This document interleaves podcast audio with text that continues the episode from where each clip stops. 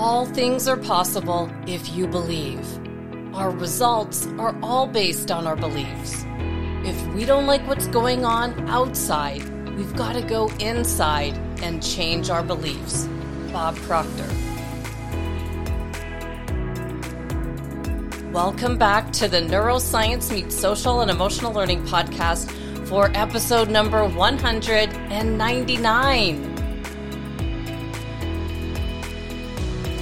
On the neuroscience behind self belief that I want to dive into instead of the episode I was planning on writing this week, which was a deep dive into David A. Sousa's new edition of How the Brain Learns that I'll release next week instead. For those new, welcome. I'm Andrea Samadi, author and educator from Toronto, Canada, now in Arizona, and like many of you listening, have been fascinated with learning, understanding, and applying the science behind high performance strategies that we can all use to improve our productivity in our schools, our sports, and workplace environments. My vision is to bring the experts to you, share their books, resources, and ideas to help you to implement their proven strategies, whether you're a teacher working in the classroom or in the corporate environment.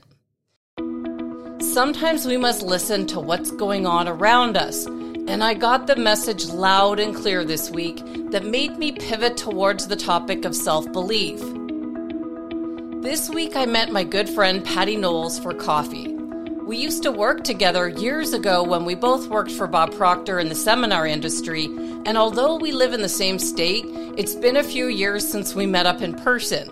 But after the news earlier this month, we decided to meet and share some memories. For those who follow this podcast and tuned into our final episode of the Think and Grow Rich book study, you'll know that my mentor, Bob Proctor, sadly passed away earlier this month, and I dedicated that final episode to him. After I released that episode, I knew I needed more time to just process everything, and I wasn't finished. I wanted to stay open to what else I could cover that would make an impact for everyone else who tunes in while saying goodbye to the man behind the work that I do. So I kept my eyes and ears open and went to meet Patty for coffee. Patty Knowles is a quiet yet fierce force behind many creative efforts with Bob Proctor seminars, and she's been working with him since the late 90s when I first met her. She's a graphic designer by trade but so much more than that, she's a true visionary with a talent of combining her creative ability with her imagination and thoughtfulness, bringing something powerful out in her work.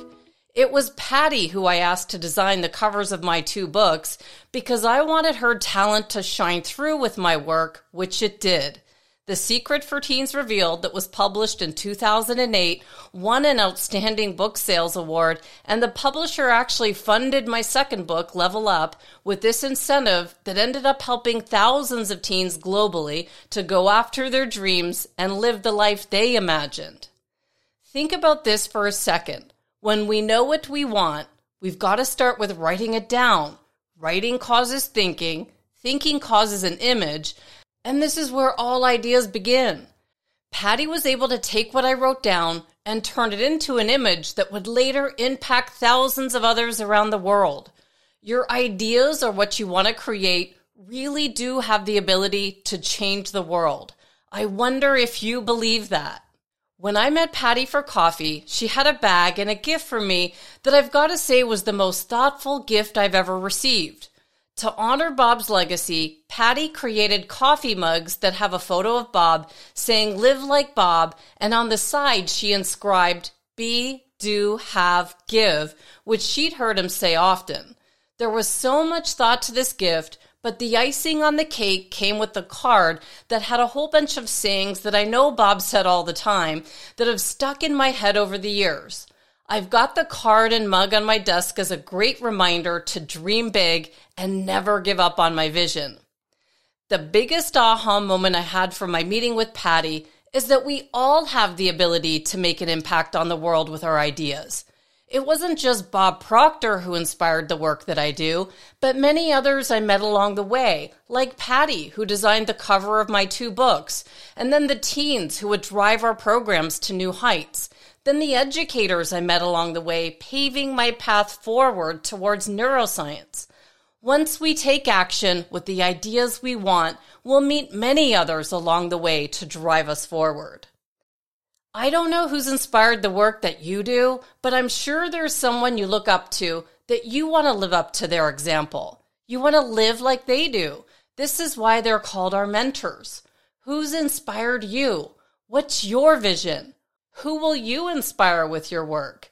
Do you know what you want to do? Have you written it out? Are you hanging out with people who will inspire you to move towards what you want? If you've listened to the six part series of our Think and Grow Rich book review, you'll remember that when I was in my late 20s, Bob Proctor asked me, What do you really want? And I was caught off guard because no one had ever asked me that before, but there was more to it. I didn't have a clear vision and I didn't have self belief. I'm sure many of you listening can think back to your late 20s, if you're older than that now, and remember how you were in those early years when you were just figuring life out. Back then, I didn't believe I could have the things I really wanted. Who was I to think I could move to a new country and make an impact in the field of education? Proctor had us write out our goals and design the life we wanted with the book Think and Grow Rich as our guidepost. And I still have my first sketches of the house I imagined living in, the car in the driveway, and the family I envisioned. And the life I'm living today is not far off from the vision he had me create over 20 years ago. But it wasn't always that way. If you knew me back then, you'd remember, just like Patty, who remembers those early days when I was carving out the vision. You can see for yourself with a snapshot of my goals from 1999, the year I met Proctor. He would describe me as a scared schoolteacher, and I didn't like that identity, but it was true. Based on my upbringing, it wasn't easy to dream big or think of being legendary, and I wasn't someone who took chances. All this took time from those beginning days when Proctor said, What do you really want? And I wrote them down. It began here, and you can see that Bob wrote his number at the top of the page for me to call him if I had any questions.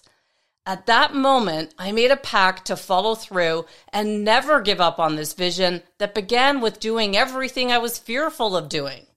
I don't know if you can relate or if you have any fears, but I think every high school student should have a list of things they really want to do and a plan to work past their fears. This is where self belief begins. When I met Patty that day, we were reminded of where we began and how much our lives have changed by living it, by our own design, not by chance or luck, but by pushing past obstacles, fears, and being relentless with this push. We all begin here with doubts, fears, and insecurities. We must do the work to discover our own self belief, and that was the whole idea of covering that six part book study of Think and Grow Rich at the start of this year. At the end of this book study, I ask, do you have an unwavering belief in whatever it is that you want to achieve? And I urge us all to put some serious thought into this. It's because I remember the days when I didn't have it. If you want to see my interview with Bob Proctor and where my vision for the school market began over 20 years ago, go back to episode 66, where the vision began, and episode 67 on the top lessons I learned working with him for six years in the late 90s. I only scratched the surface of the lessons learned in those six years that carved the path for the future that began with this list of goals in the late 90s. Meeting with Patty this week, I was reminded in that final episode that I left something important out, and I didn't want to move on without addressing the importance of our self awareness, right down to the understanding of our identity because if we ignore this, it will impact our ability to reach our highest potential. We did cover the neuroscience of belief on episode 173, where we talked about the importance of understanding our cognitive biases and how flawed our beliefs are, and to be open to challenging our beliefs. But what about self belief? You can clearly see by the goals I wrote in 1999 that I didn't have an unwavering belief in my vision, if I even had a vision at all. This all took time, work, and awareness for self belief to form with each success or win to propel the vision forward. It begins with self awareness that we covered on episode number two of our podcast back in July of 2019, and that we must know our identity to reach our highest level of potential. And once you can see that you have the ability to reach whatever it is you set your mind to, you'll see that the opportunities in life are limitless. You'll develop that unwavering belief. But where does this self belief come from? How can it be instilled in us? And how can we inspire it in others? Researchers at Dartmouth College have identified a region of the human brain that seems to predict a person's self esteem levels or what they think of themselves, where our identity begins that leads to our self belief. It's called the frontostriatal pathway, and the stronger and more active it is in the brain, the more self esteem someone has. Lead author Robert Chavez from this study found that self esteem lies in this pathway, as shown in the image in the show notes, and that this pathway connects the medial prefrontal cortex that deals with self knowledge to the ventral striatum that deals with feelings of motivation and reward. He calls this pathway the road, and that a person with a strong road was more likely to have higher long term self esteem. He also reminded us how repeated behaviors like meditation can alter brain traits, leading me to think back to our Think and Grow Rich book study and whether the repeated actions of reading and writing our goals twice a day could strengthen this pathway and self esteem, leading to a stronger belief in whatever it is we're working towards. It would make sense to me that this is true, as well that this pathway is strengthened with daily practice, whether it's through meditation, a sport, or practicing an academic skill that we learned from Dr. John Dunlosky's work from episode 37. Aside from repeated behaviors to strengthen our self belief through an increased self esteem, what else can we do? I first heard of the concept of creating an alter ego when I interviewed multi platinum recording artist Sean Kingston in 2009 for the Teen Performance magazine when he was talking about how important it was for him to inspire self esteem in his music. I became an instant fan of his work while preparing for that interview, where he explained that he used certain strategies to move him forward. He depicted the alter ego in his song Face Drop as an inner power or strength that gave him a new identity when he was singing to help him to overcome his fears, insecurities, and doubts. We could also relate this alter ego to Beyonce's Sasha Fierce that she created to help her to have more power on stage.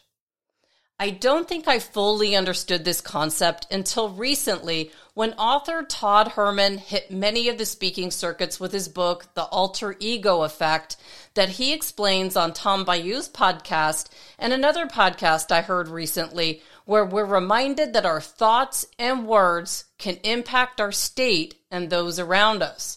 Herman's book explains that we can change our brain state to attain the desired results with his alter ego or power identity that helps us to overcome obstacles and takes us beyond where we've been before.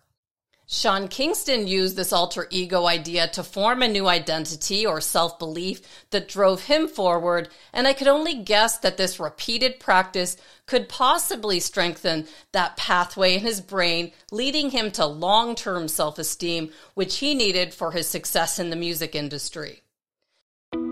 It's powerful when we can connect brain science to our life, leading me back to my meeting with Patty where we chatted about how grateful we were to have been mentored by someone who changed our results over the years. It wasn't just Bob who changed our results, but all of the people we met along the way as we worked towards our goals. We vowed that we would continue his legacy through our work, which led me to write this episode. So, how do we develop an unwavering self belief and then instill it in others? I have five ideas. The first, keep studying. Awareness is the key. If I was to ask you, what do you really want? Would you be able to tell me in detail, or would you hesitate like I did when I was first asked that question? If you aren't sure yet, keep learning, and you'll discover the pathway with time based on your talents, skills, and abilities. Two, read and write your goals out daily. There's a power and magic to the clarity that comes from this activity. I can't say this enough that this is where the magic happens. In addition to this, I had an affirmation that was created for me to help me to overcome my biggest doubts and fears at that time in the late 90s, and it's been the most powerful tool I've used to overcome self doubts. When this affirmation was first given to me, I couldn't even read it, let alone read it out loud. With time, the belief came until it became my identity, and I'm shocked that there was a time I didn't believe this. Three, know your fears. They'll show up in your results whether you like it or not, so it's easiest to get them out of the way. Do what Proctor had me do and write out everything you're afraid of. Looking back at my list, I remember being afraid to ask him questions or to ask him if I could speak on stage at times during the seminar. Can you imagine if I never overcame those fears? There's no way I'd be able to do what I'm doing today without acknowledging and then overcoming what I was afraid of. We all have fears when we first begin. Four, expect your win. Whatever it is you're working on, you'll meet with success when you're prepared for the outcome. Do the work with consistency, and the win will be the outcome of this effort. And finally, five, what's your legacy? How will you make a difference in the world? Once you've achieved your win, it's up to you to replicate your win in others. This, I believe, is our duty, and why many of us have chose the teaching or coaching profession. This brings me back to my meeting with Patty, where she gave me the coffee mug and reminded me to live like Bob with a card with all the ways I can do this. I'm grateful for this reminder from Patty to live all of these ideas in my lifetime and encourage others to do the same in theirs. To close out this episode, I want to thank Patty for inspiring me to write this episode and for the years of friendship. I'll leave you with these questions. Who do you want to live like?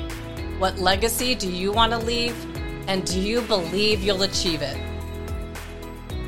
I'll close this episode with the same quote I closed out our final episode of our Think and Grow Rich book study.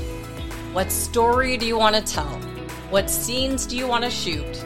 How do you want the movie to end? Be the director of your life. Bob Proctor. Whatever it is you're going after, you'll do it when you believe it. I'll see you next week.